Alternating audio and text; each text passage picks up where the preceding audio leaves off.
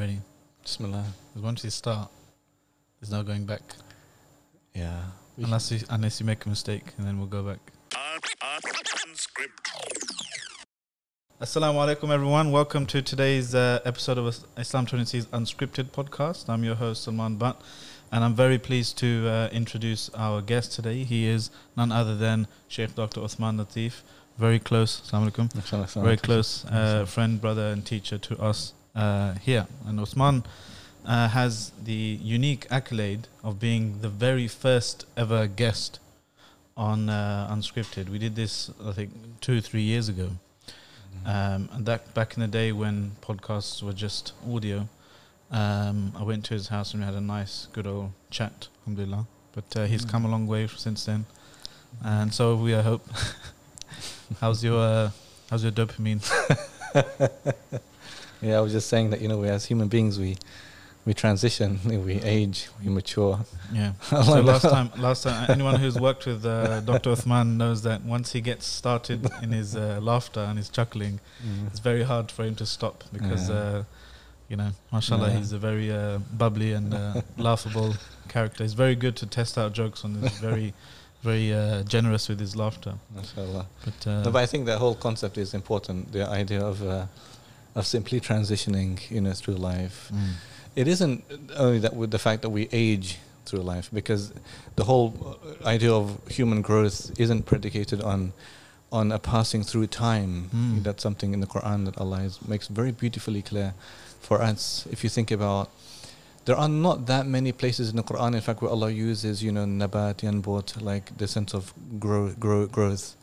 Um, there are some cases Allah mentions that uh, in Juz Amma and, and other places also. Uh, but one of the beautiful ones I really love is the is the one concerning Maryam alayhi salam, mm, because in that case Allah gives us a whole sequence of what growth is supposed to mean.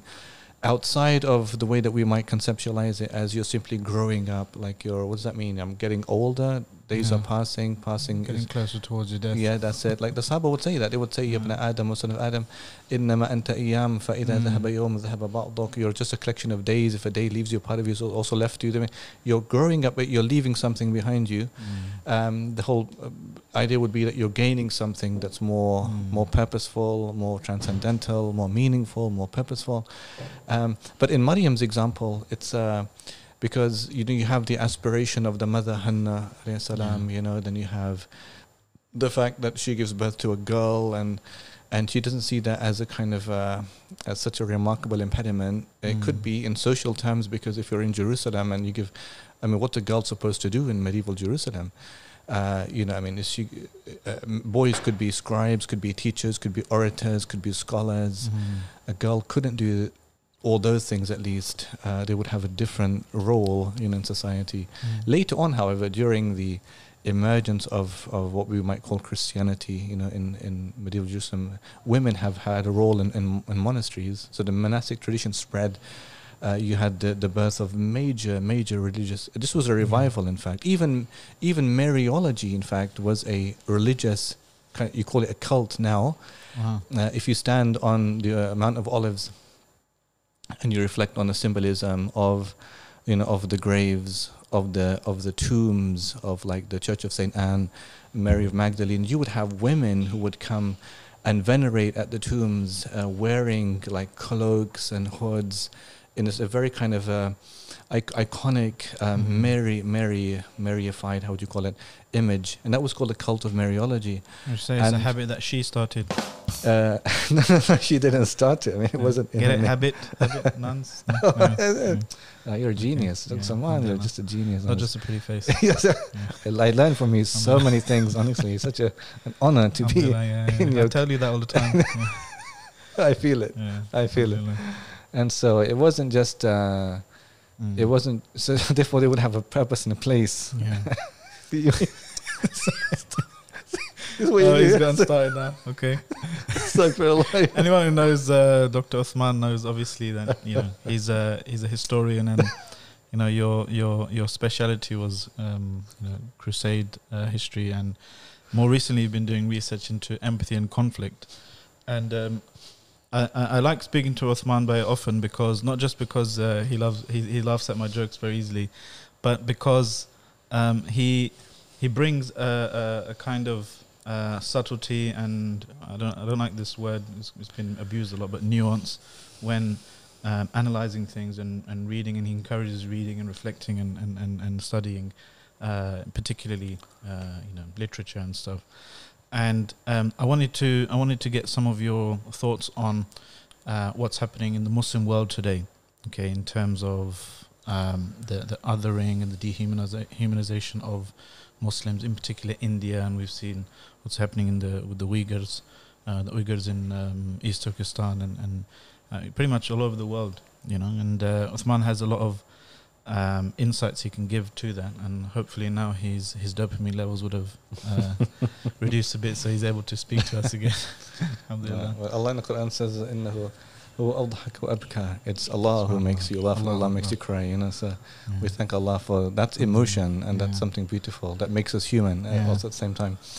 Um, I don't have a lot of anything, and you, you, say that I don't have a lot, of, but I think one of the, I tell you something about myself. I mean, when I in 2011 when I finished my my PhD, um, I had this almost kind of a euphoric moment. I was. Uh, I was teaching a text called uh, Burial at Thebes by Seamus Heaney. And it's in fact an, a, a, rewrite of an ancient play called Antigone. This is going back to 3 or 4 BC. And, um, and the story of Antigone that Heaney rewrote, by the way, after 2003, after the war in Iraq, mm. um, he, it kind of tells a story of, of an emperor called Creon, and he has people in his army, and there's two brothers, one's fighting in his army, one's fighting on the other and other army, uh, uh, the, the, the, other side, other side, mm-hmm. and uh, so they both get killed in the battle, and the whole. The whole point. Uh, so Creon, he has this edict, and he says that the one died fighting for him is going to be buried at Thebes, mm-hmm. like this special place of veneration where people die and they get mm-hmm. buried and the one died fighting against him is not allowed to be buried. It's a very, very important concept for us to understand, I think, now in our world today. Mm the idea that the denial of, of a person's sense of ontological being, your, your sense of self, not allowed to be buried means you're not allowed to be uh, uh, remembered, not allowed to be acknowledged, not allowed mm. to be mm. Saluted, not allowed to be mourned over. All of these things are denied in that whole concept of denial of burial at. Thebes. And so the whole begins with with uh, with the two sisters of these two brothers. One's called mm-hmm. Antigone, one's called Ismene. And Antigone is running home and she's saying, "Ismene, Ismene, have you heard the news?" Um, that you know uh, uh, they both our brothers were killed, but one's not allowed to be buried, and the whole play is about Antigone trying to bury her brother. Mm. now, Seamus Heaney, in one of his articles, he explained one of his purposes of reasons, you know, the, the, the raison d'etre of, of rewriting that play, and an ancient play, Antigone, mm. was motivated by the war in Iraq.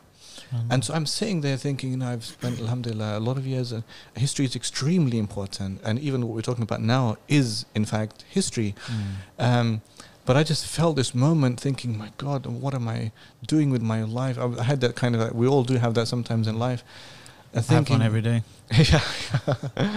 yeah and uh, so uh, and I, I, just I just felt that I mean here is uh, a, non-Muslim and you know and mm.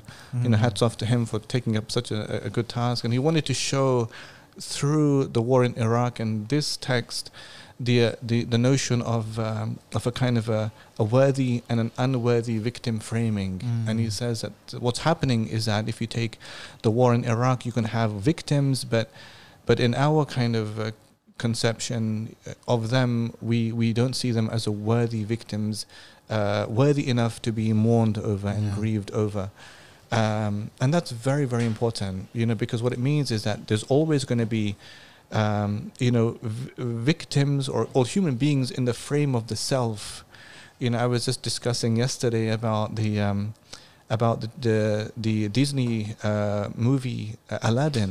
Mm-hmm. Aladdin and how Aladdin kind of uh, you see Aladdin is like from you know Allah Aladdin I think that's the original name isn't it Aladdin really? Aladdin yeah yeah but Aladdin becomes Al Al but Al mm. is easy to recognize because it's familiar mm. from a Western concept it's familiar name it's kind of Al could just be the, guy, the neighbor next door mm. uh, and Aladdin Aladdin in the in the in the cartoon however has a lighter skin right, than all the other Arabs. Mm. And and Aladdin is the only one that speaks American English, Yeah. and they all speak. They all speak like this. And they all look, they all look the same. Yeah. They're all big, you know, with big beards, and they all have their swords, you know. Curved swords. You know, and Aladdin, he doesn't fit. And then Jasmine, which I guess would Mm. be from Yasmin, Jasmine, she's also like that, and she speaks American English as well. So the whole idea of, of recognizability, we call these human frames of recognizability, you know, uh, is by, by which we, let's say in our context as Westerners, uh, could recognize what constitutes a worthy frame of suffering Mm. And what, what isn't. What is kind of abstracted, what is, what is kind of uh, um, uh, othered in, in a sense, what is so uh, uh, odd in, Yeah. in, someone else's uh, frame of, of mourning or, or suffering. Um, and that really, for, for me, was my first spark of interest. I then Mhm. began to read a lot uh, around this topic Judith Butler, Susan Sontag, and there's so many new ones, Barbie Zelizer, and, and so Mm. many others uh, who have written uh, uh, amazing works around this discourse. And I think for us, um, not only in, in light of what Muslims undergo in the countries that you've mentioned, but also other Yeah. human beings. Mm. India, for example, the Christians are having a hard time in India all at the same time, you know, Mm. Christians. Uh, because the whole Hindutva, which is a very virulent form of uh, of Hindu nationalism, the Hindutva, and then they have they have The like RSS. RSS, and Mm. RSS reminds me, in fact, of the Interahamwe of of Rwanda, because Mm. the RSS is like young people enthused by this idea of of uh, we're going to return our country to how it used to be before, and so Mm. the whole idea of a wapsi, a wapsigar, wapsigar is this idea of we got to go, the, we got to reconvert people to go back to where they Mm. used to be, they go back home, meaning it's it's founded on this idea of cleansing. You got to Mm. cleanse the the world of of all of that, or of India of all of that, and to make it pure once again. Um, the Interahamwe in Rwanda had a similar kind of notion, and and it seemed to RSS because RSS have access to the media, to the news, to the radio pro- broadcasts. Bollywood. Yeah, Bollywood and lot diff- uh, different. That's it. They, they actors. disseminate these narratives through those mediums and those channels, and they, of Mm. course, influence people. Uh, the Interahamwe in Rwanda in those dreadful years of 1994 and the months preceding would use similar kind of media Yeah. outlets to try and But dehumanize. it's much easier to make something go viral now, isn't it? Before it now was, it's yeah, it it's haunting. It's just absolutely haunting. I mean, in those days, okay, people would struggle because they wouldn't even have radios. Yeah. They had to find the batteries, they had to make the things you know Mm. themselves, and it was harder for them. But the whole point is that the the message uh, of of dehumanization, othering, Mm. it's so contagious. Uh, Mm. It's so hu- contagious. It's uh, it's like a plague. So in and, and the vocabulary is the same. And this you'll find this uh, similar in all examples of, of dehumanization. The the the Tutsis were called cockroaches, vermin. Mm. The Muslims of India called cockroaches and vermin. Mm. Uh, same with the Jews in Nazi, Nazi Germany. Germany, You know, uh, in Bosnia, the Muslims uh, were called cockroaches, vermin. And a cockroach is is, is a even pest. Kate, Kate Hopkins, for example. That's right. uh, Katie Hopkins, the same thing. uh, yeah, exactly as as cockroaches. And a cockroach is a pest. Yeah. You don't like it because it's ugly and it's a pest and it needs to be removed. And that's everyone knows that. And that's And how you're, you're programmed almost in your kind of limbic system response to react negatively to it. To step on it, to run away from absolutely. it. And this is the thing. So, uh, so therefore, you know, Muslims uh, are, are really suffering in India because of this. It's different forms of otherness. You know, one of them is, is a structural otherness To. hmm um, because it's a denial of a place, isn't it? It's a de- denial of your presence in a specific place. And so, entire, like Kashmir is a good example, or Assam, what's happening in Mm. Assam, the denial of, uh, of, of residence, of nationality. Um, uh, So you call this structural otherness. well, what, what that is, structural otherness, is that it's um, it's an othering through a denial of of a place or of a space. Uh, we might see that in, in a bigger term in, with respect to what we're describing, but even, for example, let's say the um, the the wall separating the Palestinians in Mhm. occupied Palestine. That's an example of yeah, well, that's right. not Uh, belonging. that's right. Uh, uh, African Americans in, in ghettoized Yeah. communities is structural otherness. Mm. Um, you know, uh, but but saying that, however, our lack of appreciation for elderly, for Mm. mentally ill, mentally sick, uh, you know, is example are examples of structural otherness because that means we've cordoned them off in our Mm. in our mental Mhm. framing that they, they don't belong with us, that they're somewhere else outside of us. They're over there, but they're not here. And these concepts of here and there are very, very crucial. Mm. Here and there, you know, Allah uses them. Allah Akbar. I mean, in so many amazing ways. I was just thinking, Subhanallah, the other day. Iltifat as well. You know, Sorry. When Allah is uh, referring to, for example, the disbelievers. Uh, in the second person, and then he'll switch to the third person as yes. uh, to indicate a kind of أم لكم أيمان أم لكم أيمان uh, Salhum ayyuhum bidhalika za'im. Yeah, yeah, uh, Allah. Then, uh, you know, do you have uh, some yeah. kind of a book that you'll, uh, Allah uh, is rhetorically asking the yes. disbelievers, do you have some kind of, you know, um, uh, pact with me that Yeah. you know you'll be saved on the day of resurrection? And then Allah says, ask them Ask which them. one of them will. yeah, Allah So that's a kind of uh, moving away, Yeah. iltifat, That's true. That's true. uh, likewise bringing someone closer. a beautiful way that, that the closeness element is, is brought together. It's beautiful uh, narrative in Surah An-Naml in the Quran uh, concerning uh, Sulaiman alayhi salam and the ants. You know, Mm. because in one verse Allah is saying, you know, وَحُشَّرَ لِسُلَيْمَانَ جُنُودُهُ مِنَ الْجِنِّ وَالْإِنسِ وَالطَّيْرِ فَهُمْ يُوزَعُونَ There are three times in the Quran this this phrase is used from يُوزَعُونَ that they're all uh, assembled, you know, Mm. together. And, and two of them are concerning Yom Al Qiyamah, that we're all going to be assembled before Allah. And this is the third one. This is the other one. That's not Yom Al Qiyamah. And Allah is saying that Sulaiman's army of humans and jinn and birds are all gathered before him. So, what comes to your mind if you think of, uh, of a place of power, might, civilization, you know, grandeur, like, you know, all of these things. And and then Allah changes it immediately. And Allah says, Hatta ida atu ala wadin naml. Until they come to the valley of Dan. You don't, Dr. Salman, always live in. Mm. Yeah. I mean, you know, we don't always live in the same place. And I don't mean that in a sense of we don't live in the same demographic place or space all the time. I don't mean that. I mean that mentally, we're not always in the same place, and everything is in flux. Everything, everything in our entire Mhm. being is in flux. Allah in the Quran says, وَتِلْكَ الْأَيَّامِ نُدَاوِلُهَا بَيْنَ النَّاسِ These are days we alter amongst the people, but a lot is altering. I mean, it isn't just one thing altering. A Mhm. lot is altering our minds, mental states, our state of heart, our state of being, our state of physical, everything is altering in the passing of time. Mm. So Allah is saying then, until they come to the valley of the ants. Now, and, and, and the chapter, by the way, is called Surah An-Naml, the chapter of the ants, right? The Mm. ants. And Allah says, uh, Something materially, materially is very tiny. small, That's and uh, it. you might think insignificant. that's it. But it's extremely significant, Mm. so much so that Allah named the surah after the ants. Mm. قالت نملة the female ant spoke and says يا أيها النمل ادخلوا مساكنكم O ants enter your homes Mm. and notice it's not a house, dar, manzil, bayt. Wow. It's second. Yeah. It's maskan, second. Home, Even they, that's it. Yeah. What makes a home a house is empathy, yeah. warmth, love, place, protection. All of these things make, and even the ants, therefore, the, the smallest, the most you might think unworthy, still have a place of belonging, a sense of space, sense of importance, worth. You know, and so, um, and then Suleiman, you know.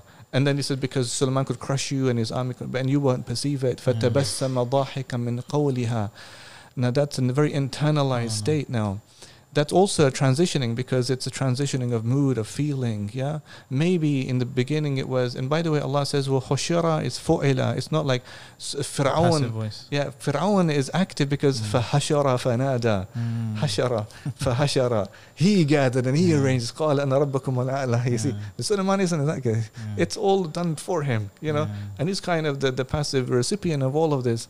Um, but in but but the key thing is, so we have a space of hair a space of there and a space of elsewhere in the discourse of spatial identities. Mm.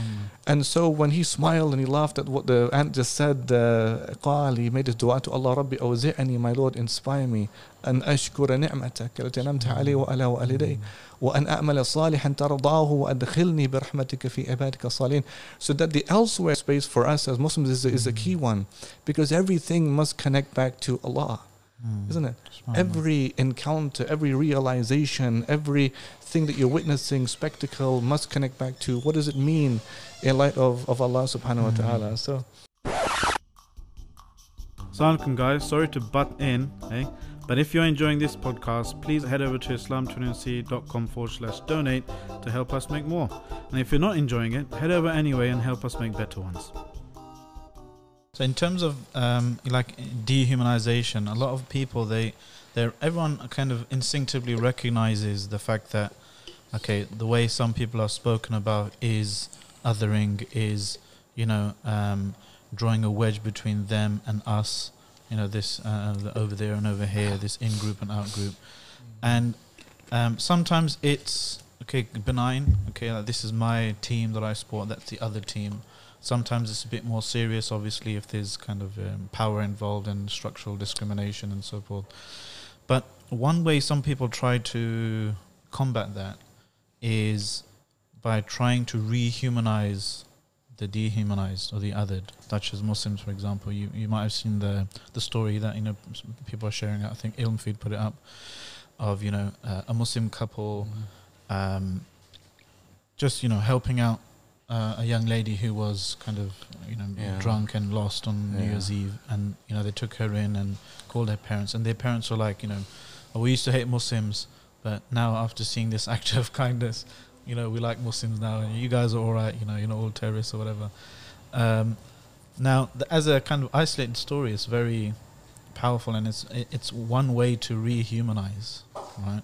But as you know, there were some people who are criticizing this in, in terms of you know that's not how you fix or fight racism mm, right okay. for example or, or you know, what you, you might know, call structural yeah, uh, you, othering you know if you if you imagine like look at these paintings on the wall over here you know, we're alerting people that we're actually in a in a room. What is?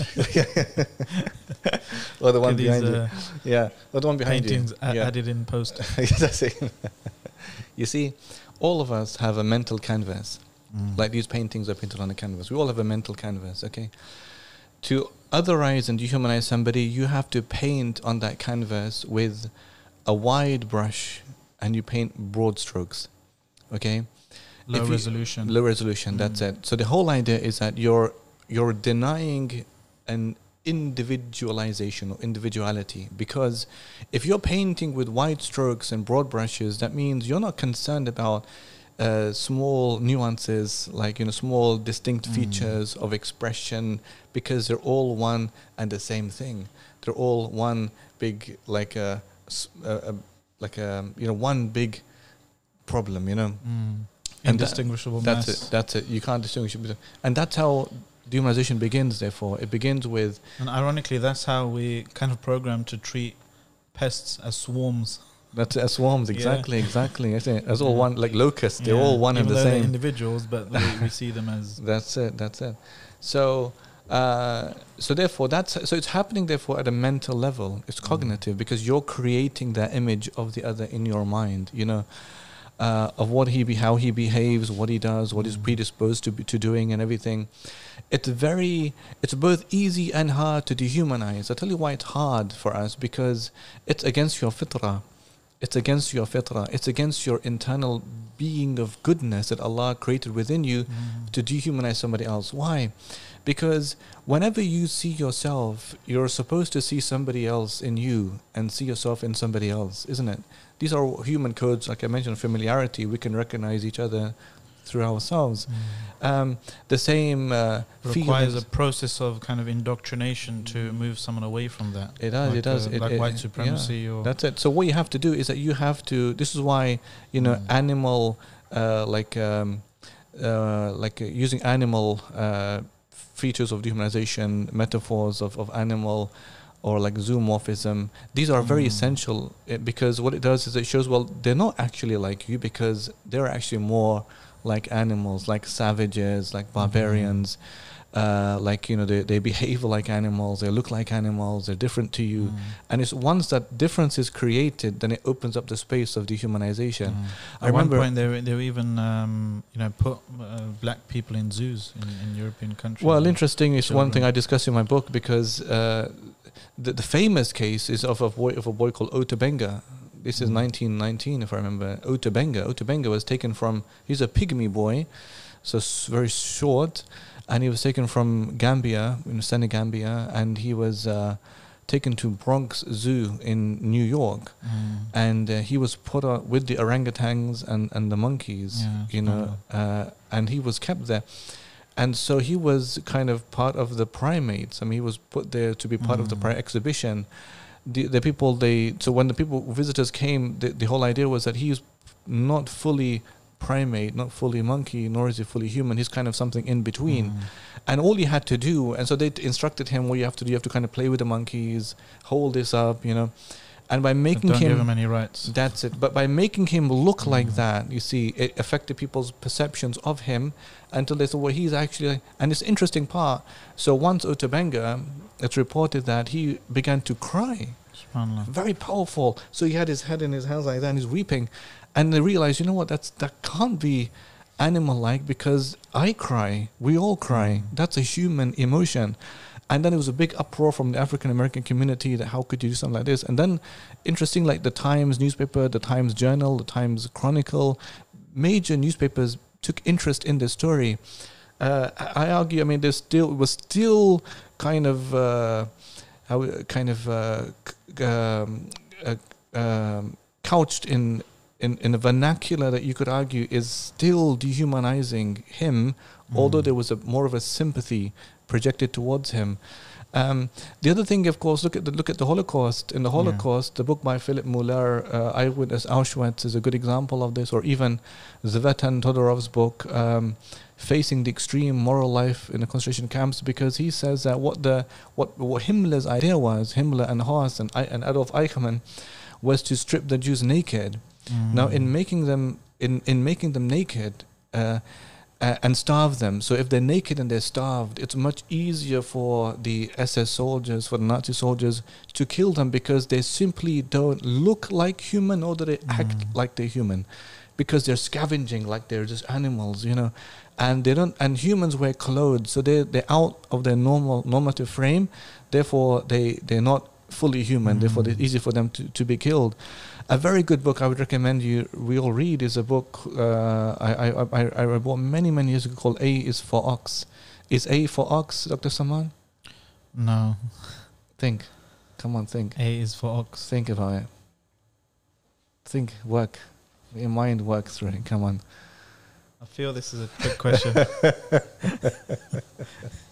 So the author is Barry Sanders, he's American. Okay, so now it makes sense. Yeah, yeah, yeah. I kept the vital information from you. is for Put it Ox. somewhere. Is for ox. That's it. so it's a good book. I mean, he discusses uh, gangs in America in the 1990s, you know, gang culture and, and shootings and literacy. Important. So he Mm. connects these two things, and he says that the, for example, the most famous weapon uh, for gangsters in the 1990s was a weapon called Cobra M11. Could fire like a thousand rounds a minute or something. I think Mahmoud has one of them. Astaghfirullah. Yeah. May Allah save us, you know. And uh, and so he says that the whole purpose is that for the gangster making the hit, it, isn't to simply kill your target. It is to create an, an, an a, a kind of a mess. It's to obliterate, to terminate, to annihilate. And he says that the gangsters, when they're caught, these murderers, they never use words like kill or like die. You know, sort of like simplistic words for them. these You words know, like like destroy. Or Destroy, annihilate, terminate, Mm. obliterate. You know, um, and then kill means you're assigning life to that thing in the first place. Yeah, absolutely, absolutely. And then what he does, I remember Barry Sanders is he ha- he kind of asked his question. He says, "What would you do if you took one of these individuals uh, and you put him in a room, like in a cell?" Okay, he says. By the way, it's very likely that the people who are doing this don't have uh, access to literature, or they Mm. don't read, or they don't like. They, they play. They have if they're in a uh, maybe he's speaking about that time. You know, Allah knows best how it is today. Maybe it's worse. Allah knows best. Maybe it's better. But he says they don't have access to uh, literature. They're just going to have computer games. You know, satellite TV, drugs. You know, in their homes, and that's what kind year of. was this? He wrote this. Uh, I can't remember exactly, but I, I'm assuming it's going to be early 2000s. You know, perhaps. Um, but what he says, and he says, if you put one of these people in a room and you made him read a book Mm. like an autobiography, and he mentions that specifically. he said because what's going to happen is that for for the for the first moment they're going to be encountered, they're going to encounter another human life, and they're going to realize that the barrel to which I'm pointing pointing towards. Uh, I'm not pointing towards a thing.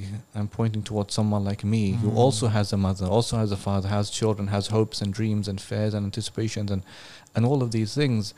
Um, and these can come out at a very fitra based level. Yeah. You know, some you might be quite shocked. So one of the things, uh, one of the big things I look at is uh, is the refuseniks. The refuseniks are those who refuse to serve in the IDF in in, in Israel. You know, Mm. they refuse to serve, and so. Um, Because they Uh, have some empathy. well, yeah. I, I mean, the whole idea is that they conscience. they they, they have a conscience. I mean, they, Mm. they witness injustice, you know, Mm. and they witness, you know, such mm, such horrendous mistreatment of the Palestinians that it affects them, you know, at a very in a level that they, this can't be what makes us humans, you know, and um, so I think that it's it's both difficult to dehumanize because it's fitra based, but it's Mm. also very easy, depending on how you've been programmed, you know, and how you're now perceiving of the other.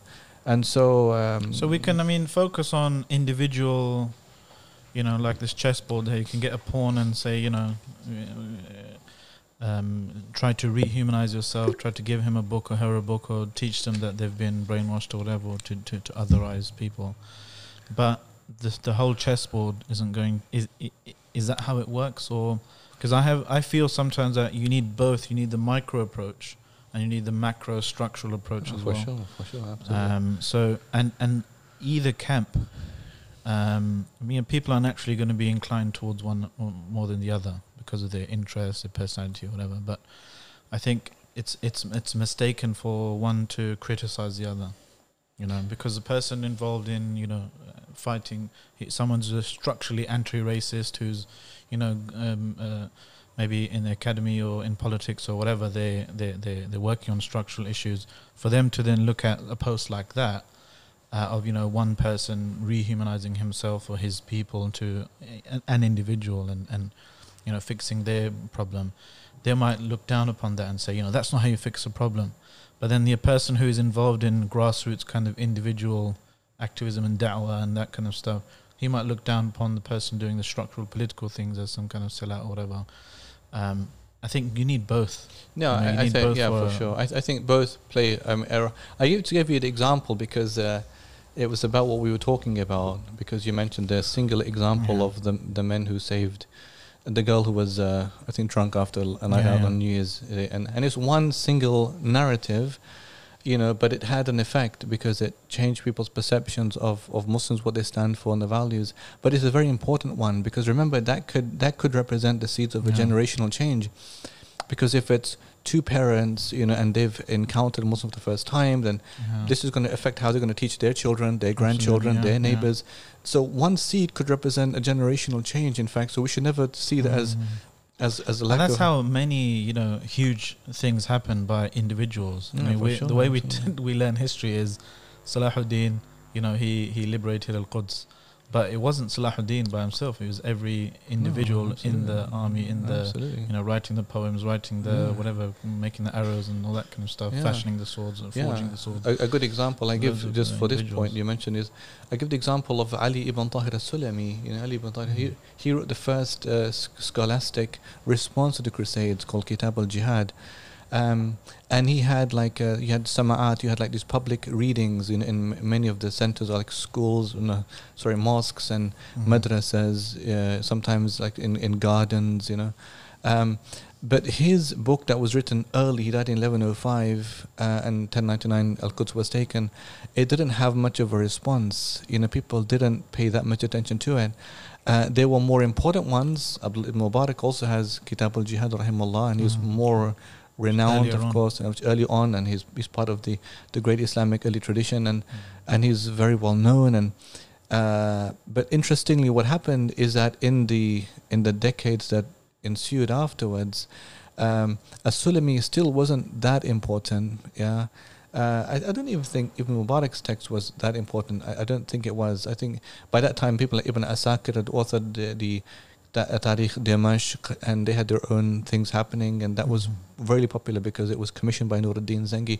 But interestingly, in 1187, um, you know, before Al Quds was recaptured, uh, and I think during the time of Battle of Hittin, uh, they they they used a Sulami's text. Why. I mean, they used his. He was dead long before that, of course, but they used his text as a kind of a final push that we're going to recapture. And of course, he's naming the Crusaders. He's calling them Mm. Al-Faranj. He's calling them. He even says that they're coming on a jihad against us. So he used, that Yeah. word jihad, you know. But it's interesting how uh, I mean he could never have imagined, but it was a seed that he he had planted Mm. That was focused on the recapture of Al Quds and, and, and that kind of won the day at the end. So Yeah. should never undermine even the smaller efforts. But of course, yeah. but like you mentioned, for, for that to be tackled, there has to be kind of a, a national and international response to that. The Mm. media plays a very big role. Politicians play a very big role. I mean, it's not enough for someone just to be not racist themselves or not dehumanizing actually someone else. Oh. I think that, that you know a lot of um, people say that uh, a lot of people in anti uh, anti-racism struggles they say it's not enough to be not racist yourself. right. You have to be You have to be- anti-racist. You have to be you have to actively try and um, you know fight this dehumanization and, and othering and, and part of that is is, is rehumanizing. I think Absolutely. Yeah, absolutely. Um, I mean, as long as it doesn't fall into other kind of problematic narratives like the good Muslim, bad Muslim thing. You know, oh, this this is one of the good ones. So You know. worthy of being humanized. Yeah, this is one of the the, Yeah. the good immigrant, bad immigrant That's kind of dichotomy as well. Yeah, absolutely. And uh, you know, uh, and it's also in the the framing as well. So, I mean, I was thinking, you know, this story about the um, the the the the the girl who was kind of helped by the Muslim couple. I mean, imagine if it was like a Daily Mail uh, headline or something, you know, Yeah, a drunk teenager kidnapped by a Muslim couple or yeah that's it. That's know, it. Yeah. and rescued by her parents uh, the yeah, morning after. of So, course. I mean, it's it's important for us to have uh, you know being in, in, involved in our own uh, narratives about that as well. Yeah, yeah, absolutely, absolutely. Because you, you know you, you really made a good point there because the, the narrative there's there's two things. One is kind of the visual framing, and the other is is a narrative. But every visual framing is kind of uh, is is based on a bound by a narrative, isn't it? So you might see an image, but the tagline describing Yeah. the image, of course, informs you what the image is about. If the tagline is skewed, contorted, it's going to affect your Mhm. perception of of the. So both have to be in place. Reminds me, in fact, of the day of uh, Uhud. You know, when uh, when Abu Sufyan was uh, was kind of exultant, you know, and he was making these, and he was saying, you know, he says, "Afikum uh, Muhammad is Muhammad amongst you." Mm. Sallallahu alaihi wasallam. And the Prophet was there, and he said to Sahaba, he says, "La tujibuhu, don't answer him." It's about Controlling the narrative. control the narrative. Yeah. That's it. Don't answer him. Don't answer him. And then he says, Afikum Abu Qahafa is Abu Bakr amongst you. And the Prophet says, La tujibu, don't answer him. Then he says, Afikum Ibn Khattab is Umar amongst you. He says, La tujibu, don't answer him. And then uh, Abu Sufyan says, U'lu Hubal. How high is Hubal? Mm. What the Prophet say? Ajibu, now answer him. Mm. now Allah is concerned. Now Yeah. answer him, you know. you know.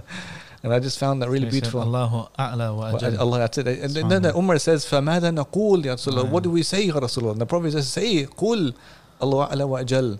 You know, the Prophet is the Prophet is telling them this is what your narrative should be, and so therefore it's very powerful. Mm. Uh, we have a responsibility to really control our own narrative. You know, not to react to someone else's. No, exactly, um, because that's just disempowering. You know, you empower yourself by formulating your own narrative. Yeah. You know, I think people like Martin Luther King was was quite quite prominent in this respect because he capitalized on that very important year of 1955. You know, during the horrific horrific murder of Emmett Till. Oh, and by the way, that's that's all dehumanization, isn't it? Yeah. What led to someone committing such an act of brutality on an innocent Mm. child has to be years and years of of programs. So what's happening is that you know you mentioned to rehumanize. I tell you why it's that hard. It requires much more effort, because for you to rehumanize, you have to unpeel and unpeel and unpeel layers and layers and layers and layers and layers of stereotyping Mhm. before you get to the human being in the frame. You see, Subhanallah. because with all of that stereotyping and your coloring and your messing around, you know, there's going to be, uh, it's going to leave such an impression on, on a person's you know, mental psyche that this person isn't fully human like me. But to to get to a point where you can at least see the human being in the frame is is a, is a very very big thing. and so Mm. and and people like also you know because the, the year was important because you had um, you know you had uh, Rosa Parks same year Montgomery bus boycott you had Emmett Till same year but he capitalized on that to really structure restructure Mm. a narrative and it's a lot of African Americans in fact who were not supportive of uh, of the NAACP you know of, of his Southern Baptist movement uh, but that kind of uh, the sense of energy and a sense of of narrative making uh, really turned them, I think, in Mm. favor of that. Um, and the same, in, in, in some respects, could be used as an example Yeah. for the Holocaust. You know, speaking of Emmett Till, um, it reminded. Uh, I was speaking about this the other day about um, how since hi- his death and mutilation became a kind of uh, icon for the civil rights struggle. Yeah. Likewise in Syria, uh, Hamza Ali Khatib, a 13-year-old who was That's right. abducted by the poli- secret police and tortured and mutilated and Allah. all kinds of horrific uh, mutilation happened on him. He was, you know, used as a, an icon for and, and, and sparked waves and waves of um, protests and yeah, uh, ultimately, you know, the, the the Syrian revolution as well. yeah, yeah. That's true. And, that's true. um, You know, partly you have no choice. You know, you have no choice but to try and react and try to do something to, you know, um, uh, to to to Oh, it's true. not avenge, but kind of shine a light on this. Uh, um, exactly. People like Ida B. Wells. I mean, this is before Ida B. Wells was like the beginning, I think, of the 20th century. Which this is these were like Ida B. Wells was amazing because what she would do is that she would go around to places where black men had been lynched, and she would just simply go there and report on the Mm. stories, describe those people, and she had her own kind of small newspaper, you know. Uh, but as a kind of, uh, I'm sure she had people supporting her, but she's known as being the one of the first ones that went to re- uh, Mm. uh, make the people aware of, of the horrific nature of of lynching. Um, You know, I, I, I think sometimes that the dehumanization, although we, when we talk about it, we kind of, uh, and, and, and the ideological aspects as well, you know, white supremacy, Nazism, um, all that kind of stuff. When we talk about these things, we, we talk about them as happening before the actual oppression. Um, but I, sometimes I think, you know, it's not that clear a distinction. Sometimes, um, I, I, I feel sometimes that um, the ideology or the, the discourse doesn't precede the oppression, but sometimes it comes afterwards as a justification for Mm. or, or a rationalization for continuing the, the Yeah, oppression. it's just true. you know, it's whether true. it's uh, imperialism, white man's burden kind of um, discourse, or um, you know what what you said uh, Adolf Eichmann Eichmann said about you know Jews uh, how to treat the Jews during in the concentration camps. I think that was partly. I mean, not, not to say they weren't motivated. Some people weren't motivated by blind kind of uh, hatred and white supremacy and, and anti-Semitism, but partly it's it's a useful tool to use to forward your kind of political. Well, the, the big the big trouble is that in our world today, the whole notion of of like terrorist or extremist Yeah. is used like that because that's your justification. What's happening with the Uyghur Muslims of China yeah. Uh, is precisely that, and so uh, they're doing horrendous, horrendous treatment of the Muslims. You know, I mean that's beyond structural otherness because that's not only you know keeping them uh, you know in, in their own ghettos if you like, but that is an ethnic cleansing of the Muslims. Mm. Um, but as long as they play this kind of a extremist card, because They're using fully bought Yeah. into the war on terror that's rhetoric. It, that's it. That's it. You know, so so the rest of the world will kind of believe them because Yeah. that's uh, everyone knows. Because a terrorist or an ex- so-called extremist is someone who you can legitimately take the rights away from and that's right. and, and come down with all, all the levers of state That's coercion right. and That's, it. that's exactly what happens. Yeah, It's a type of uh, uh, otherness. that's way. right. It is absolutely. Yeah. Assalamu alaikum guys, me again, reminding you to head over to islam21c.com forward slash donate to keep the lights on on Islam21C. We pride ourselves on being independent and being funded by the grassroots community. So what what do you one one way to kind of help because what what we try and do at Islam21C is always trying to give there's a lot of doom and gloom out there. yeah. We try to give some kind of practical, you know, advice to to people, Muslim brothers and sisters watching, listening. What can we do in our, you know, sphere of influence, sphere of control, sphere of concern? What can we do in order to help you know, rehumanize, to help, uh, you know, oppose the dehumanization, the othering, to help our brothers and sisters in Uyghur, in, in, in East Turkestan, in in in uh, Kashmir, in India, and in Syria. You know, what what do you what do you advise people when you when you talk about this kind of stuff?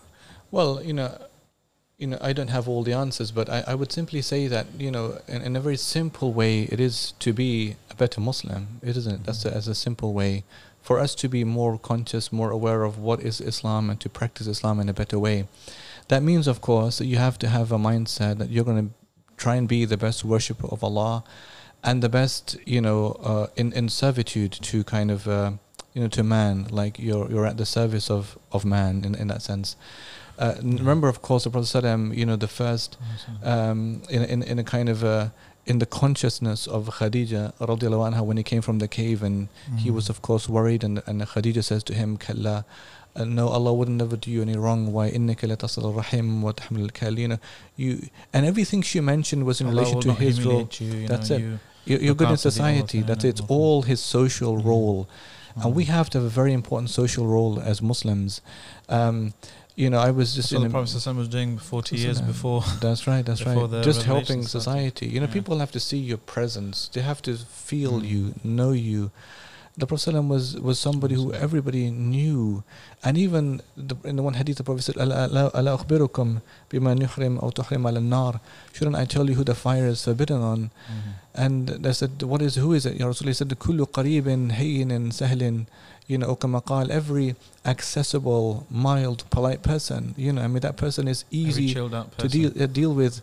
May Allah make you, mean. uh, all of us, you know, of, of those people, you know. But I mean, someone that people can approach, you know. Mm. I think we sometimes create our own barriers. Mm. We have amongst ourselves senses of, of, a feeling of superiority or or like mm. you know we, are our own kind of our own in groups we make amongst ourselves you know um, but we have to not do that. You know empathy means that you can really try and perspective take with somebody else. Yeah. put yourself in in another person's position. What does it feel like? You know the very beautiful hadith of the man when he came and saw the dog you know he, when he, the man was thirsty and hungry he went yeah. in the world you know and he, in the hadith. And and then he saw the dog and he says لقد بلغ هذا الكلب العطش مثل الذي قد بلغ مني. He says, whatever this, what the dog is experiencing, the same thing that I was experiencing Thirst, yeah. thirst. So he Mm. realized this is cognitive. I mean, you have to have affective empathy, cognitive empathy, a feeling for other people. And I think there's many ways for us to do that. I mean, look, we live in communities, we live in societies, we live in streets and roads. We should get to know our neighbors. You know, we, we should have something like a neighborhood watch. We should be the caretakers of that. We should Mm. look out for our neighbors, look out for people. Uh, we should never be bystanders to injustices, whether they're localized, whether they're uh, national or international. Uh, we should remember the, the great role that rescuing plays in this. Mhm. And that could be rescuing, helping somebody who is suffering from Mm. uh, debt, poverty, disease, uh, alienation, discrimination, war, hunger, all of these things. But just simply to have the in the frame of mind, man kana minkum munkar, and whoever amongst you sees an evil, let him change it with his hand. I mean, having a sense of ac- ac- activity, you know, about yourself, Mhm. you know, being a sense of being active in, in, in the response of other people. Do you think this kind of stuff is becoming easier or harder? Because you know, with the um, with well, I, I'm- think I'm it's think- harder. I think it's harder now because of the rise of social media. Yeah, I I every time I log on, it, I get more and more depressed at the state of. No, well, Maybe we should never the, be the depressed. No. algorithms kind of uh, trolling me, showing me stuff that's going to make me, uh, you know, annoyed and stuff. But I see just you know, there's so much stuff that can be talked about, and can so much urgent stuff. Yeah. But I just see Muslims with so much potential, just fighting each other and refuting, uh, you know, this scholar and that sheikh and that Yeah. person for. I tell you something. I tell you, you should read. You should read Neil Postman. Mm.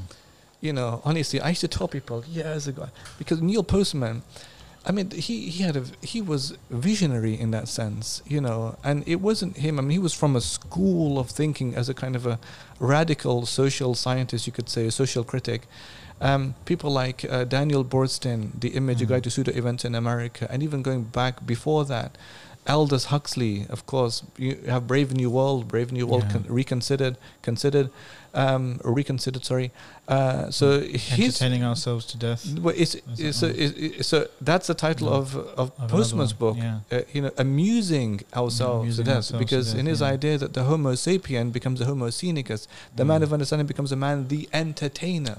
You were all Yeah. entertainers. If I have a YouTube, if I have Facebook, I'm the entertainer. I don't need Mm. another. I am the entertainer. I become the I become the man. Mm. You know, and that's Aldous Huxley's Brave New World. So you have a proliferation of information and everything in books. No one wants to read because we're to be all quick. that's it. It has to be quick, and we're all. That's it. We're all self-immersed. We're all Mm. immersed in ourselves, you know.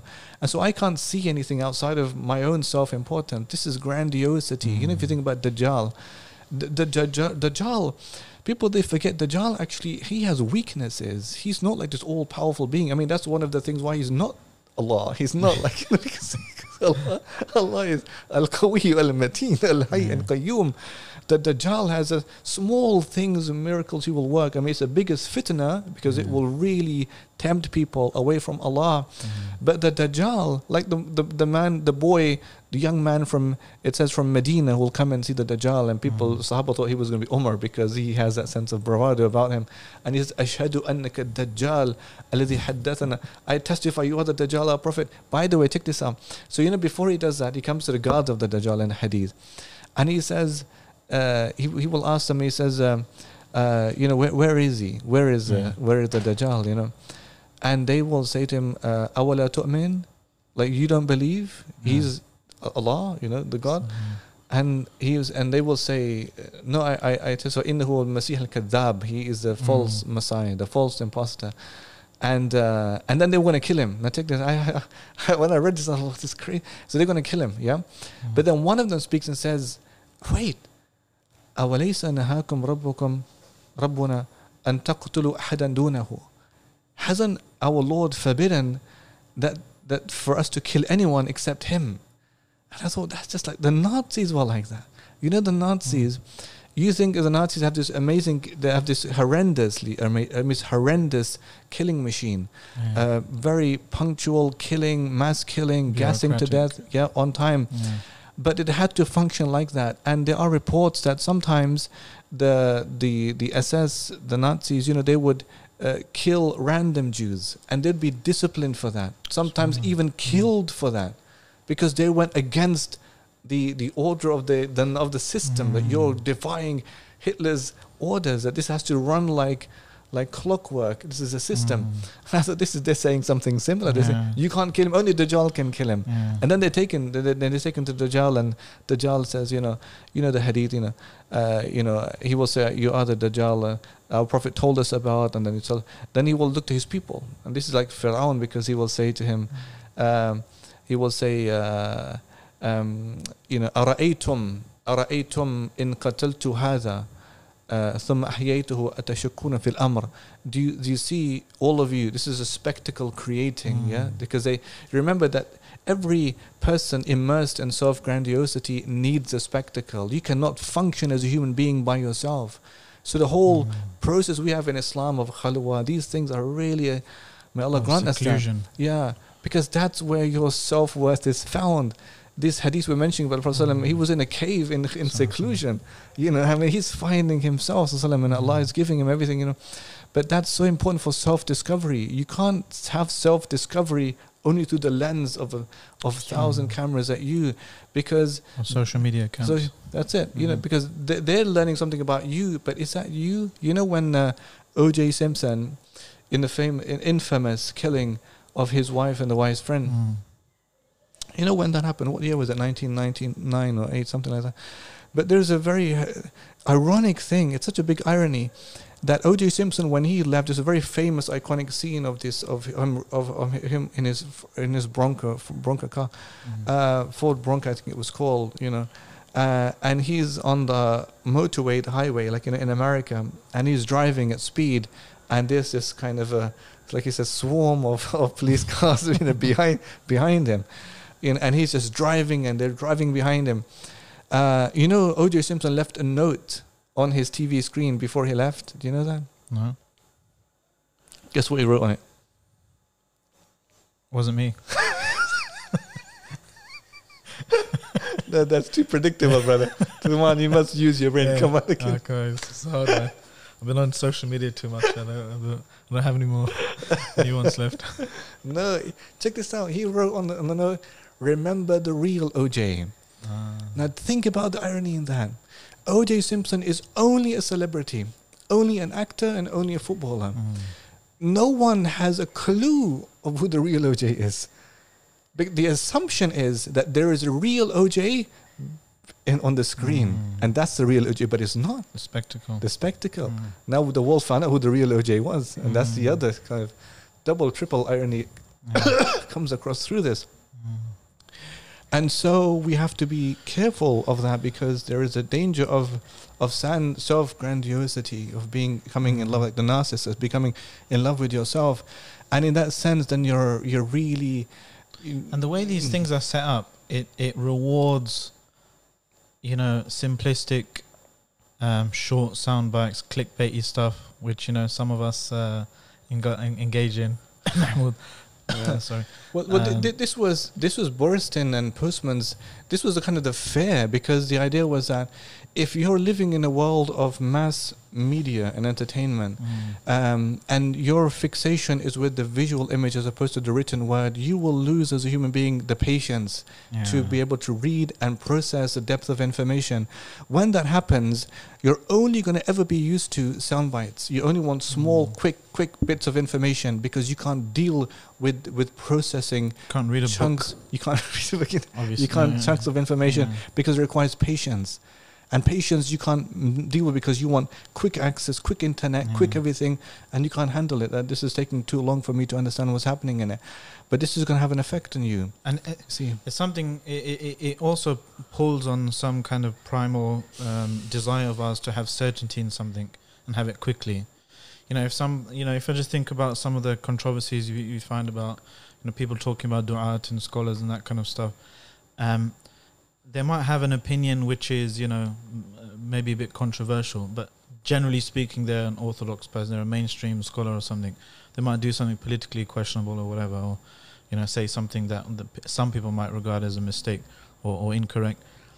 People just want to instant kind of. Okay, is he is he a good person or a bad person? yeah, that's You it. know? It's- It's Uh, not the it's- fact it's- that Yeah, we do a disservice to ourselves, and, I, and, I, and Mm. I'm being honest with you because if you look at even the scholarly traditions Mm. amongst uh, in in other in other settings, they don't behave like that. You know, they have more calm, more Yeah. composure, more sense of, you know, we have to e- evaluate what's happening. You know, and we shouldn't be so quick to react. Another even person. in our own tradition earlier on, you know, before modernity, before right, social that's media, Right, that's right. Ibn al-Qayyim said such an amazing quote. He said, "Zalatul ulama aqdar wa hum bihar."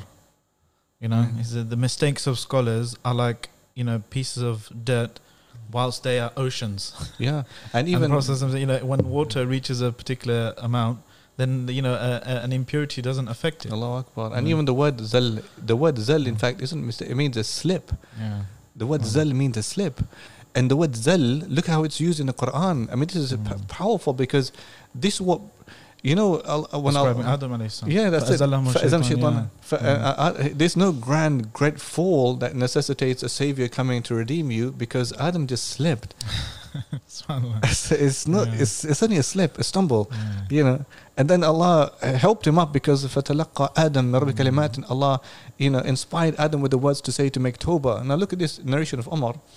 In Umar's Khilafah, there was a man who was uh, got involved in a major sin, okay, and he Mm. w- became shamed, you know, and so he went away from the masjid and kept himself in some, he's, he's doing his major sin. And Umar once asked, Where is that man that we used to see in the masjid? Where is he gone? And, and they said, Oh, he's doing this major sin now, and so this is why he doesn't come back. And Umar says to call somebody who can write, and we'll write a letter to the man and we'll send it to him. And and Umar just wrote one, he says, number one, min Umar ibn al-Khattab, not like min Amir al-Mu'mineen. This Mhm. is a man to man. We're all human beings. We're all in this together Ila fulan ibn fulan, to you. One verse in the Quran, Surah Al-Ghafir, Allah is غافر الذنب وقابل التوبة شديد العقاب ذي الطول لا إله إلا هو إليه المصير. Wow. That's it. One ayah. Stamp it, send it, seal it, send it. Allah is saying Allah is a forgiver of sins, Allah is the acceptor of repentance, Allah is severe in punishment, Allah's blessings are endless, and everything goes back to Allah subhanahu wa ta'ala. There's no God except Him, no one worship deserves worship except Him, and Allah's blessings are and, and everything goes back to Allah. And then after a while Umar asked, What has happened to that man that you know we was we were worried about we sent him Mm. and, and they said he's back with us. Back with us, you know. And Umar said this to him, he says he said he, looks, he said هكذا فاصنعوا إذا رأيتم أخا لكم زل زلة ولا تكونوا أعوان للشيطان عليه This is how you behave if you see one of your brothers slip and don't be shaitan supporter against him right now that's this is a standard this is how we're supposed to behave like you mentioned the Ibn al-Qayyim's quote it isn't that you kind of throw all the boulders at a person whenever you see notice something that's kind of uh, not to your full liking. You know, Yeah. it is that you have a sense of patience, a sense of discipline, maturity, deal with things. I mean, the ulama should deal How with. do you get that? How do we encourage people to get that? One way we try to do is encourage reading, encourage, because when you read someone's written word, you're forced to, you know, pay attention to to detail, to go along. Of a, course, an of course. I think with them. everyone. I mean, everyone should know their place. You know, like it, it is not befitting for us to realm go and delve into areas that we're not familiar with. Mhm. There, are, there are things that the ulama they they discuss, they talk about, they write about. Know, everyone has their own place. You know, we should But we should respect. Yeah, it's a, it's a, everywhere. You know, it's, it's a trouble, and and, and the, the sad thing is everybody. Yeah, it's sad. I mean, there's a beautiful saying in Arabic that says "Aynama anbatak Allah fazra." You know, wherever Allah plants you, blossom. I mean, you can be beautiful and blossom wherever you are. You know, there's no need for you to Mm. capture the entire world and think if I don't have this. This is in fact connected to compare and despair culture of Instagram, Snapchat Mm. because young children they feel as if I'm not everywhere and I can't be as many have many likes as this this my my Mm. friend whatever and I'm just going to live in that sense of despair and in order to fulfill my sense of happiness I have to do something that's more outlandish more crazy Yeah. more kind of sensational than uh, look at me look at me and I think this is kind of it's a bit like this culture I think maybe stemming from this because it's more about sensationalist headlines sensationalist videos sensationalist presence persona you know you have to sound sensationalist you know Mm. and to make yourself and then your followers are thinking yeah this is really must be this must be the thing you Mm. know and I think there is a deception in this and you I think begin that to believe you're on hype as well. yeah exactly You know, um, our sheikh, um, Murabbi, he said something once. I only re- recently appreciated it. He said this years ago. He said, "Don't feel like the ummah needs you, or Islam needs you, to refute something or to clarify something. And if you don't clarify, if you don't say something, then Islam, the truth will be lost." And you know, mainstream or orthodox opinions will be disappear because you didn't speak out. Something, yeah. Allah Akbar, Allah Akbar. And I, I, I saw the people ha- have gone down the path of, you know, trying to, what according to their opinions and their analysis of things, you know, which is an ijtihadi issue, you know, started refuting scholars and getting worse and worse and worse and pointing their ayah, pointing their guns at fellow Muslims, well, let alone, yeah. you know, um, du'at and scholars and, and, and leaders and so forth. yeah. Uh, I've seen where that's taken them. It's such a blessing to be prevented from Allah yeah. You keep know, keep keep um, away, yeah, keep away. This is Allah we Quran. might feel like this kind of savior complex that if I don't re- speak out, then the, you know Islam will be lost, one, and everyone will start you know wearing rainbow flags and uh, you know yeah. you know uh, start No, all kinds true. of uh, Yeah. nonsense. just just have know your place. I mean, that's the thing. You know, when there's a beautiful maxim. It comes from um, Umar bin Abdul Aziz. It says like, so he had a son, and his son went and bought an expensive ring, Hmm. and Umar wasn't there, and and they wrote to Umar. They said, you know, your son, what he's done is, but. And Umar says to, wrote to his son, and he says, I want you to go and sell this ring and go and buy a ring made of Chinese copper, I mean the cheapest cheapest material. Even back then, the Chinese were. like, low labor costs and cheaper. yeah, and he yeah. says, and he said, have engraved on the ring. Made in China. no, no, no, not made in China, brother. oh, Allah give you hidayah, man. Maybe, no, maybe. he said, have engraved on the ring. Rahimullah mura'an arafa. May Allah have mercy on the man who knows his true worth Meaning, you keep yourself, Allah in the Quran, وَلَا تَمْشِي فِي الْأَرْضِ مَرْحًا Don't walk on the earth with insolence. The poet said, um, uh, ولا تمشي في الأرض إلا تواضعا فكم تحت من قمن منك أرفع don't walk on the earth except with humility how many people under the earth are higher than you Mm. keeping a sense of you know the earth will bear witness for you or against you you don't want to be such um, so heavy-handed you know with uh, in your sense of being in persona towards Mm. others so all of these things are extremely important i think that just a sense of respect for the Yeah. tradition for the tradition respect for tradition you know we should learn a lot about adab mannerism Mhm. you know um, in the islamic history you know we had great books you know written by uh, like the tradition on the mirrors of princes which was a tradition written for the sultans but it's about behaviorism even other was Mm. adab uh, books on akhlaq um, are very, very because without this, like the ulama would say, even Imam Malik would say to the children, Ya bunay, uh, ta'allam al adab, learn manners before you learn knowledge. Mm. His mother said to him, Ya bunay, idha bil arabiya fata'allam min adibi qabla ilmi, go to Rabi'ah, mm. learn hmm. from his manners before you learn from his knowledge.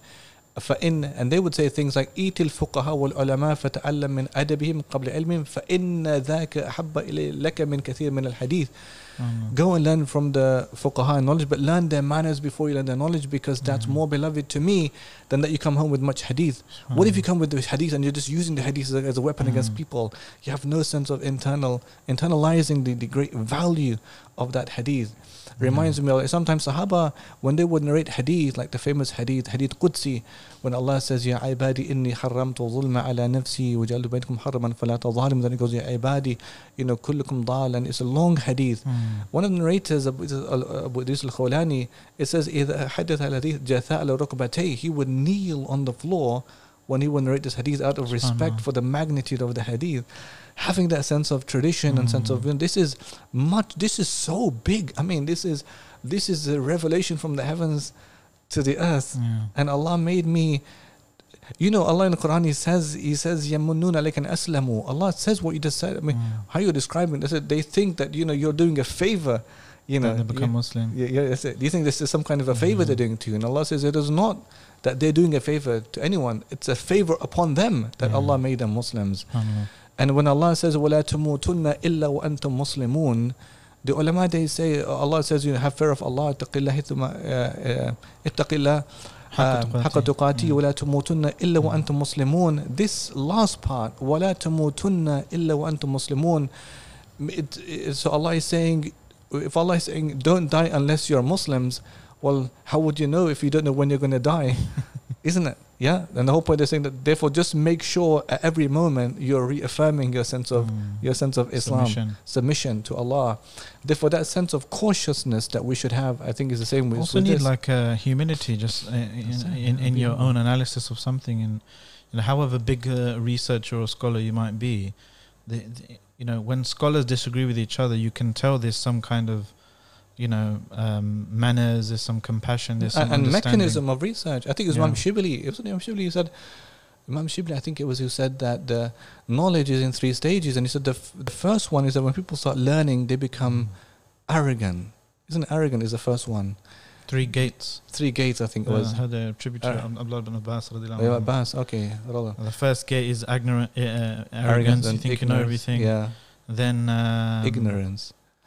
I Because you realize. ignorance was the last one Final gate was ignorance. Second gate was humility, Humility. something yeah. like that. Yeah, We'll But- just add an add it properly later. yeah, you're all changing it around to someone. Yeah, yeah Allah That's why bless we're unreliable narrators. and um, Yeah, but that that's a, that's a very profound, you know, Yeah. to realize that the, your first step is you're going to be, uh, the- and you're just going to think you knowing, know just knowing what you don't know, because a lot of Mm. us we.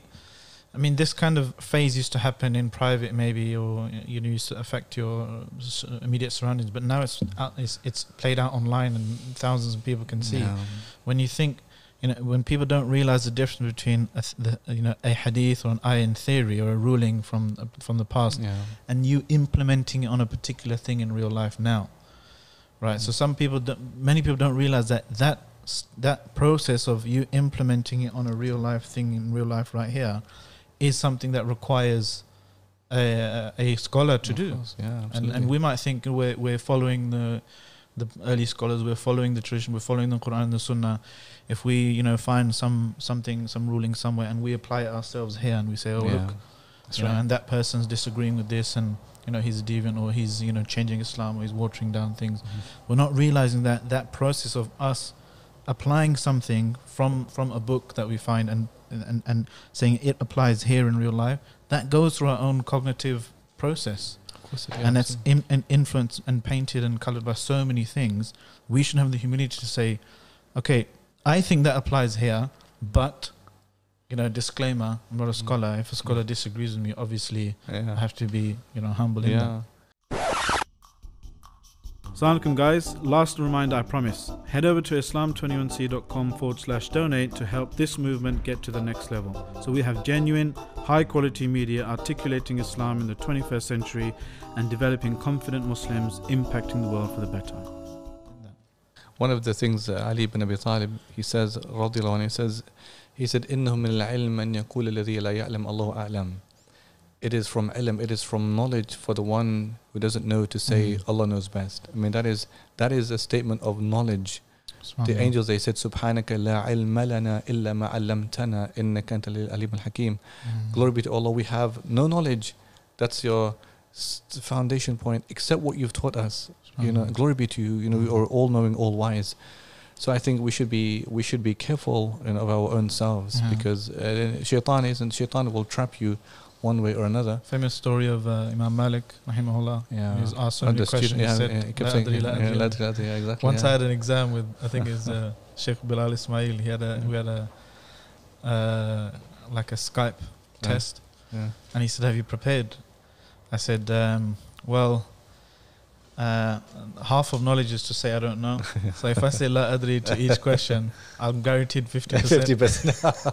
And he goes to me, "You are guaranteed a fail because the pass mark is sixty percent." oh, yeah. I was like, "Oh man, that's a big kid right there, man."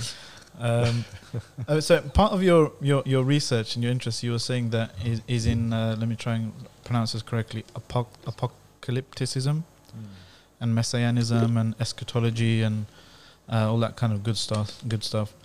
Um, so uh, this this recent kind of uh, another thing I get annoyed with, you know, Muslims kind of just sharing and uh, making a big deal out of something and making it go viral, is this um, Netflix series called Messiah, and um, you mentioned, you know, you, you you you saw some of it for your research purposes. Uh, I haven't seen it, but I was I, I kind of knew what was coming. That somebody strategically probably leaked this out to make a massive, you know, um, uh, f- furore about this and make make make uh, people, r- religious people, Muslims, Christians, Jews in particular, kind of share this Ah. around and make it go viral.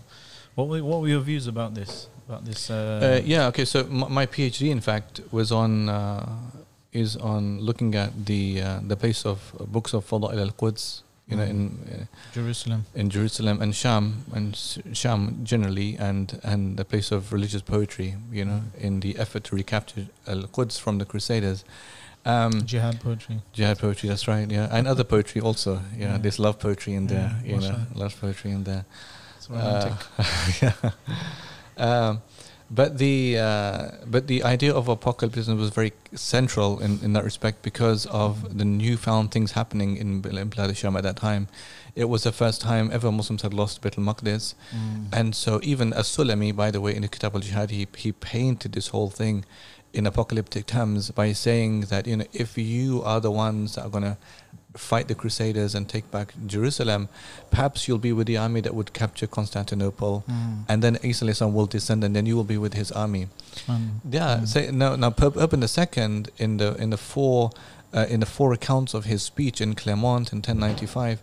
Um, one of them uh, uh, is a one by a man called Guibert of Nogent, who is a, who was a French priest or monk, and uh, and he painted his speech in very apocalyptic terms, Mm. saying that if he, uh, you know, fight the, uh, uh, make the the the the, the, Masjid al-Aqsa into a temple once again, then the Antichrist is going to come and sit on the temple, and then Jesus is going to come and fight the Antichrist, and so it's kind of a very apocalyptic setting. This is kind of um, the, Christ, the right-wing Christians' kind of um, involvement in Zionism as That's well. right. That's right. Absolutely. Try and absolutely. hasten the kind of, absolutely. yeah, uh, yeah. Because they, that's it. Because they believe that place, what we call al-Aqsa, the entirety of the compound between the walls Mm. uh, of of Sulaiman alayhi salam, or the original wall at least.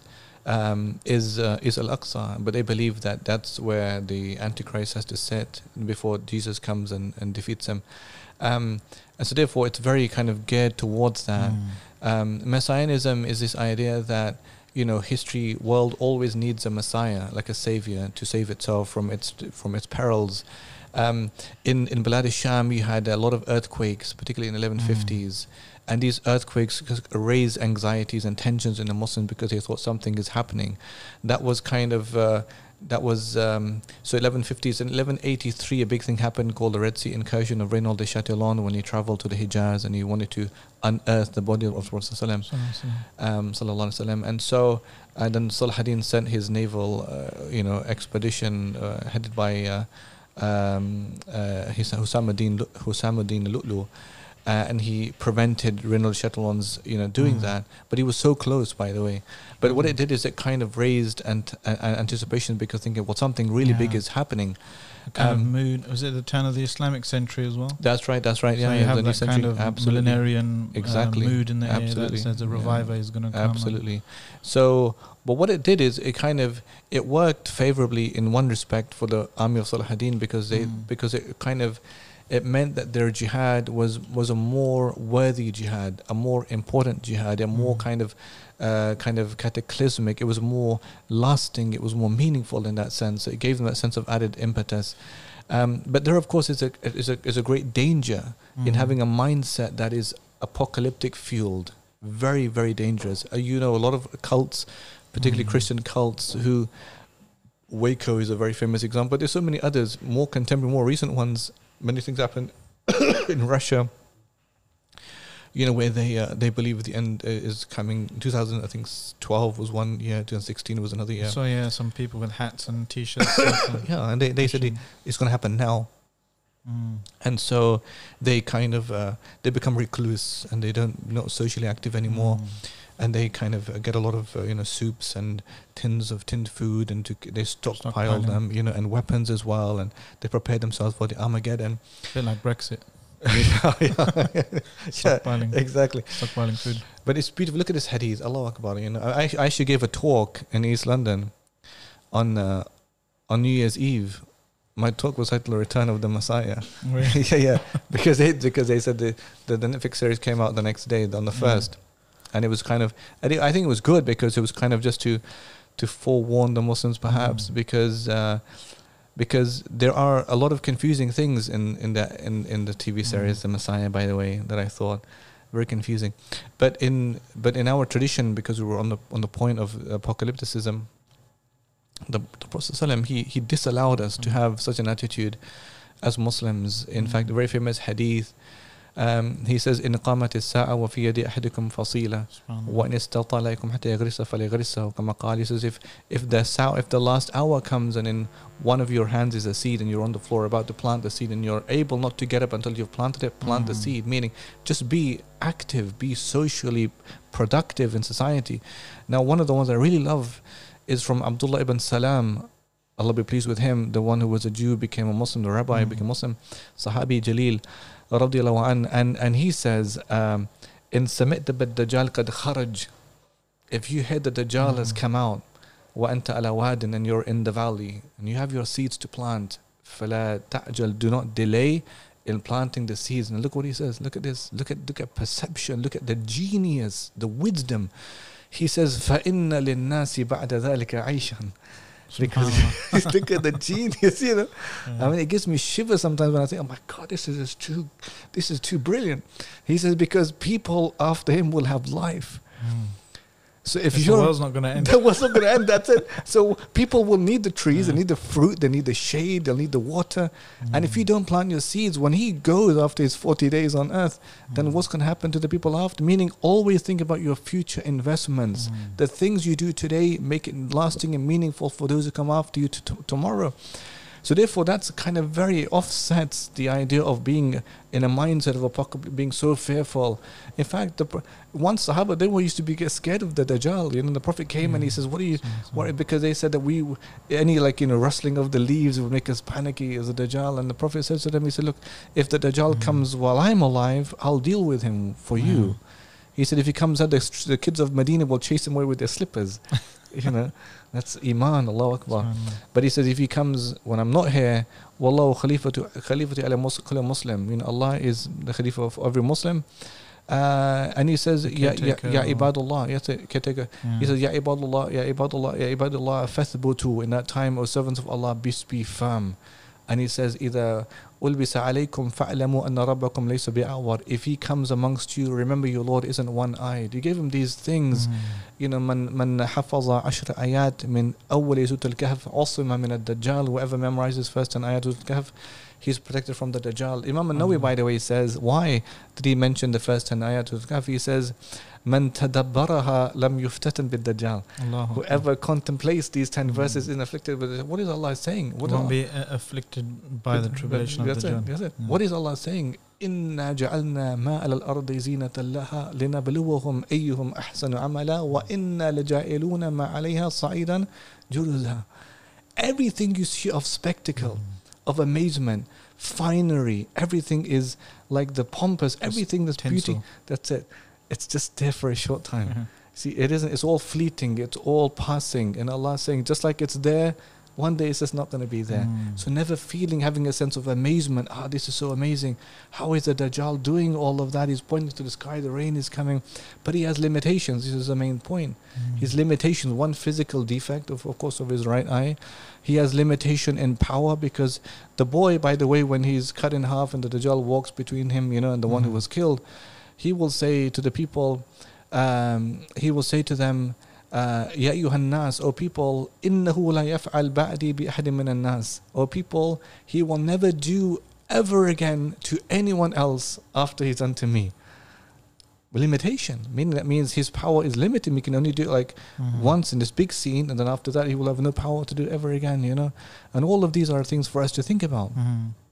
the weakness uh, of this and to be mindful and it's very important in fact i had a thing you know with my own family i said we need to know about the dajjal you need to Yeah. the pro- prophets this is one of the the big components of the tradition of alamat of the signs of the end of time but not never for us to become so um, apocalyptic in our mindset thinking that you know i can't function allah wants you to function as a, as a Mm. member of society to be purposeful to Yeah. be good to people, your neighbors, and everything.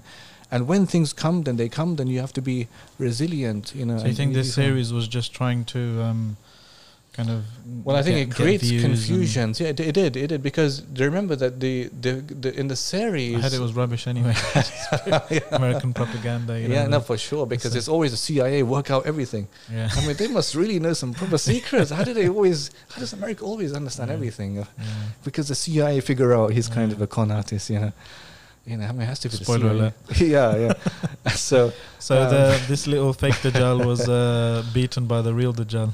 Yeah, but but the, but the thing is, then there's an ending of it which Mm. kind of upturns things again. So the the Mhm. thing that's I think for Muslims to be very uh, mindful of is uh, that the Dajjal, of course, has a uh, you know Dajjal has a, a place. The Prophet said, you know. Uh, mm, uh, since Adam was created until end of time, every prophet warned the people about the Mhm. Dajjal.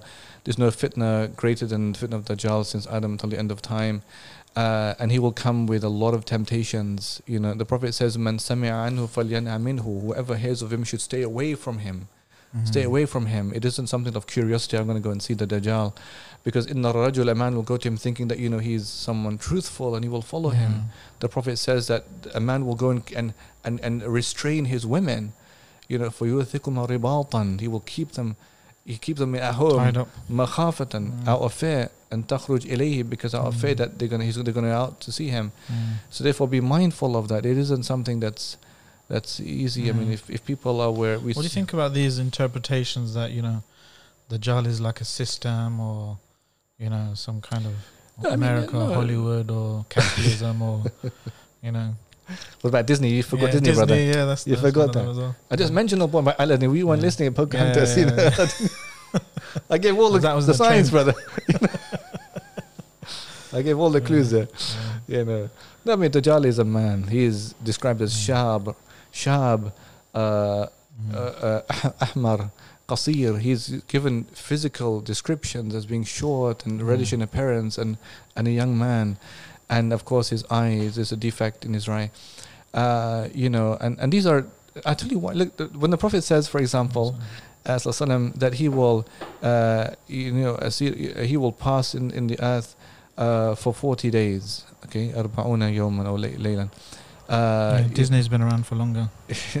no, he says, you know, uh, so he says the first day will be the, the span of a of a of kasanatan as as a year, Oh, okay. and the Mm. second day kashahrin as a Mm. month, and the third day.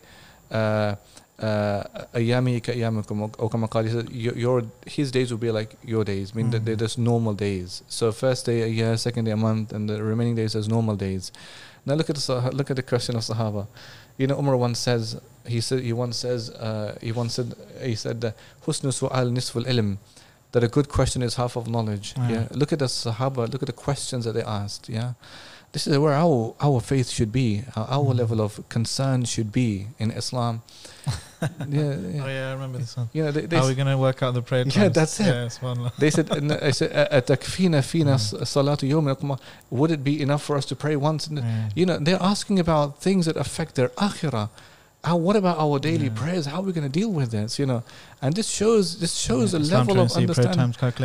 You know, level of understanding for them because yeah. they're concerned about how that's going to affect their More normal practice of Islam, and it's a proof for them. Mm. You know, it reminds me of the hadith about when you die, you know, Allah give us death upon Iman. Ameen. I mean, it says that when you're in your grave, you know, you're in your grave and the angel of death, and the angels will come, Munkar and Nakir, and they will say to the deceased person, Ijlis, sit up, mm-hmm. you know. And he will sit up without anxiety, without apprehension. If it was mm. a mm-hmm. pious servant of Allah, may Allah make us uh, of them. Ameen, ameen. And then it says in one narration uh, that he will see uh, like a scene of the sun setting. فيجلس ويمسح عينيه and he will sit up, rub his eyes ويقول and he will say دعوني أصلي let, let me let me Subhanallah. pray Allah Akbar Allah Akbar yeah. it's authentic hadith and he will say let me pray Salah you know and they will say no no first you answer our questions you know but it just shows it's hujjah lahu Subhanallah. it's a proof Mm. for him even in the grave Allah Akbar you know Mm. and this is just a, a whole point about the fact that Dajjal is a, is a, is a, is a living, is a person. Yeah. It's not a system. I mean, the system, of course, Don't could be supporters of the um, Dajjal. You know? up in uh, all of these theories and worrying about the, physical nature, but worry about you know the practice. Yeah, I mean, I mean the, the system, of course, could be, you know, Mm. cohorts of the Dajjal, supporters of Dajjal. Mm. They could help implement his system. They could be the pre-runners Yeah. to establish like fitna and fasad in the world before he comes. All of that is true. I'm not denying Yeah. that. But I'm saying him as a person the Prophet spoke of, that's a living human being. He is Mm. from Bani Adam. It's from the sons of Adam. Okay, subhanallah. Yeah. Okay, um, I'd like to carry on this convo. I mean, time flies when you're having fun, alhamdulillah. But we've got to let you go, I'm afraid. Allah bless you. Um, I mean, you as well. Jazakallah khair for coming. Jazakallah khair. Uh, Sheikh Usman. Don't leave me Ah, hanging. Jazakallah khair. Allah- Allah bless you. Jazakallah khair. Jazakallah Thank khair you for watching at home as well. If you like the this podcast, give it a like and a share. And Let us know your thoughts uh, in your in the comments below. Uh, also, don't forget to uh, subscribe wherever you get your podcasts. If you're um, into that kind of stuff, we're on iTunes, Google, uh, Spotify, Castbox, all that kind of good stuff. If you made it to the end of this podcast, well done. You've got some uh, extra awesome points, mashallah. And uh, see you in the next one. Jazakumullah khairan. Assalamu alaikum wa rahmatullah. Assalamu alaikum wa rahmatullahi wa barakatuh. Un- un- unscripted.